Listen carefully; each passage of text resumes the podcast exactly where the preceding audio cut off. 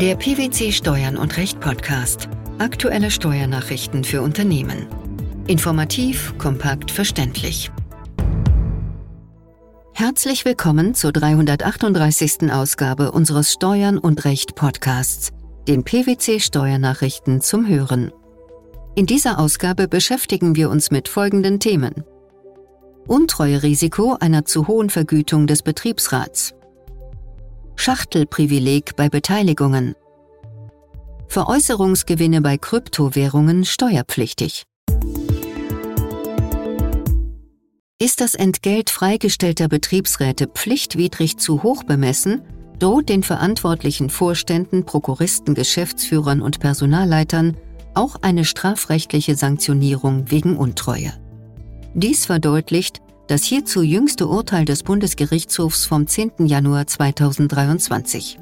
Neben vielen anderen Aspekten sind nun die Entgelte, einschließlich Bonuszahlungen sowie der Umgang mit Sonderkarrieren, erneut einer kritischen Prüfung zu unterziehen. Was lässt sich zum gerichtlichen Verfahrensgang sagen? Das Landgericht Braunschweig hatte als Vorinstanz in seinem Urteil vom 28. September 2021 zunächst festgestellt, dass in den zu entscheidenden Sachverhalten jeweils der objektive Tatbestand der Untreue erfüllt worden sei. Von einer Strafe war nur abgesehen worden, weil das Gericht den individuellen Vorsatz als nicht erfüllt ansah. Mit seinem Revisionsurteil hat der Bundesgerichtshof am 10. Januar 2023 die Entscheidung des Landgerichts aufgehoben, an dieses zurückverwiesen und zugleich fundamentale Kritikpunkte aufgeworfen. Eine erneute Entscheidung durch eine andere Strafkammer des Landgerichts wird diese Kritikpunkte angemessen zu würdigen haben. Mit einer Entscheidung ist in diesem Jahr nicht mehr zu rechnen. Bereits jetzt sind aber die wesentlichen Aspekte branchenübergreifend in der Praxis zu berücksichtigen. Nach geltender Rechtslage sind der Vergütung von freigestellten Betriebsratsmitgliedern durch das Ehrenamts- und Lohnausfallprinzip des 37 Betriebsverfassungsgesetz in Kombination mit dem Begünstigungsverbot des 78 Betriebsverfassungsgesetz enge Grenzen gesetzt. Wo aber liegen die kritischen Aspekte? Zugleich darf der Betriebsrat auch nicht benachteiligt werden. Das Bundesarbeitsgericht hatte seine langjährige Rechtsprechung zuletzt durch sein Urteil vom 22. Januar 2020 dahingehend zurückhaltend fortgebildet, dass die Entgeltentwicklung eines Betriebsrats während der, unter Umständen, langjährigen Dauer seiner gesamten Amtszeit und nicht nur mit Beginn der Freistellung benachteiligungsfrei sein müsse. Eine Benachteiligung wäre hiernach denkbar, wenn das Betriebsratsmitglied sich lediglich aufgrund seines Amtes nicht auf Beförderungspositionen beworben oder bestimmte Kenntnisse erworben hätte. Argumente, die in der Praxis oftmals herangeführt wurden, um auch hypothetische Ausnahmekarrieren und damit einhergehende höhere, fixe und variable Vergütungen des Betriebsrats zu rechtfertigen. Alledem hat der Bundesgerichtshof eine klare Absage erteilt und die strafrechtliche Relevanz einer überhöhten Vergütung wegen Untreue betont. Untreue wird mit Freiheitsstrafe bis zu fünf Jahren oder mit Geldstrafe bestraft. Ein Haftungsrisiko, das es unbedingt zu vermeiden gilt. Was bedeutet das für die Praxis? Wer bislang vor Auseinandersetzungen mit seinen freigestellten Betriebsräten wegen vermeintlich zu geringem Entgelt verschont geblieben ist, sollte sich fragen, ob die Vergütung der Amtsträger seinerzeit zu wohlmeinend bemessen worden ist und damit die Tür zur Strafbarkeit wegen Untreue eröffnet sein könnte.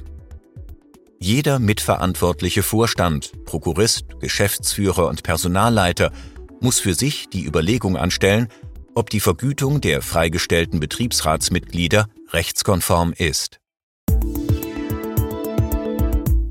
Bei Eintritt in die Rechtsstellung einer übertragenden Gesellschaft ist nach den Vorschriften des Umwandlungssteuergesetzes wegen Zurechnung der Vorbesitzzeiten eine Kürzung des Gewinns gemäß Gewerbesteuergesetz, auch Schachtelprivileg genannt, auch dann vorzunehmen, wenn die Beteiligung bei der übernehmenden Gesellschaft nicht zu Beginn des Erhebungszeitraums bestand.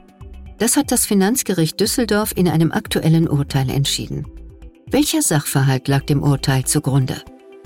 Die Klägerin war eine GmbH, deren Alleingesellschafter A überdies zu 100 Prozent an der B GmbH beteiligt war.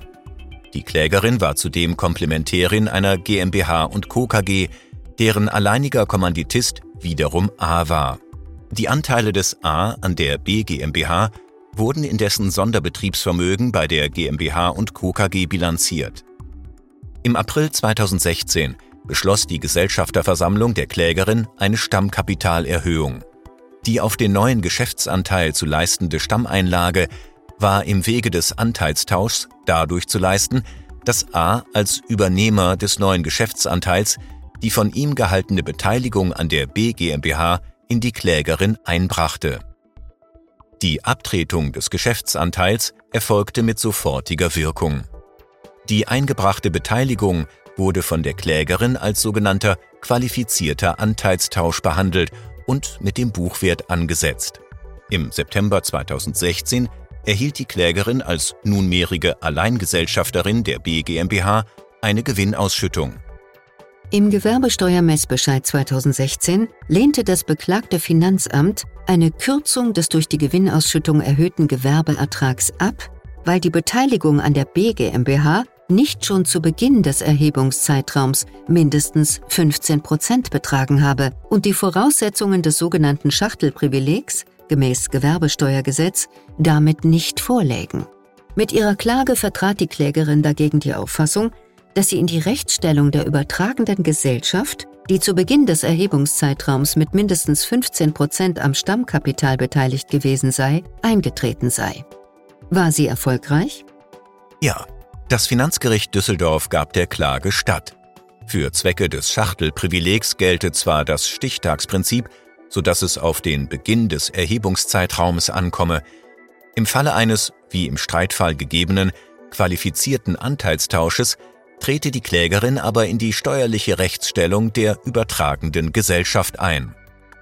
Deshalb seien der Klägerin auch die Vorbesitzzeiten der Rechtsvorgängerin nach den Vorschriften des Umwandlungssteuergesetzes zuzurechnen. Die Revision wurde zugelassen, über die Einlegung ist noch nichts bekannt. Veräußerungsgewinne, die ein Steuerpflichtiger innerhalb eines Jahres aus dem Verkauf oder dem Tausch von Kryptowährungen wie Bitcoin, Ethereum und Monero erzielt, unterfallen der Besteuerung als privates Veräußerungsgeschäft. Das hat der Bundesfinanzhof in einem aktuellen Urteil entschieden. Wie gestaltete sich der Streitfall? Im Streitfall hatte der Kläger verschiedene Kryptowährungen erworben, getauscht und wieder veräußert. Im Einzelnen handelte es sich um Geschäfte mit Bitcoins, Ethereum und Monero, die der Steuerpflichtige privat tätigte. Im Streitjahr 2017 erzielte er daraus einen Gewinn in Höhe von insgesamt 3,4 Millionen Euro. Mit dem Finanzamt kam es zum Streit darüber, ob der Gewinn aus der Veräußerung und dem Tausch von Kryptowährungen der Einkommensteuer unterliegt. Die vom Steuerpflichtigen beim Finanzgericht erhobene Klage war überwiegend erfolglos. Der BFH hat die Steuerpflicht der Veräußerungsgewinne aus Bitcoin, Ethereum und Monero bejaht. Wie begründeten die obersten Finanzrichter ihre Entscheidung? Bei Kryptowährungen handelt es sich um Wirtschaftsgüter, die bei einer Anschaffung und Veräußerung innerhalb eines Jahres der Besteuerung als privates Veräußerungsgeschäft gemäß Einkommensteuergesetz unterfallen. Virtuelle Währungen stellen nach Auffassung des obersten Finanzgerichts ein anderes Wirtschaftsgut, im Sinne des Einkommensteuergesetzes dar. Der Begriff des Wirtschaftsguts sei weit zu fassen. Er umfasse neben Sachen und Rechten auch tatsächliche Zustände sowie konkrete Möglichkeiten und Vorteile, deren Erlangung sich ein Steuerpflichtiger etwas kosten lasse und die nach der Verkehrsauffassung einer gesonderten, selbstständigen Bewertung zugänglich seien. Inwiefern erfüllen virtuelle Währungen nach Auffassung der BFH-Richter diese Voraussetzungen? Bitcoin, Ethereum und Monero seien wirtschaftlich betrachtet als Zahlungsmittel anzusehen.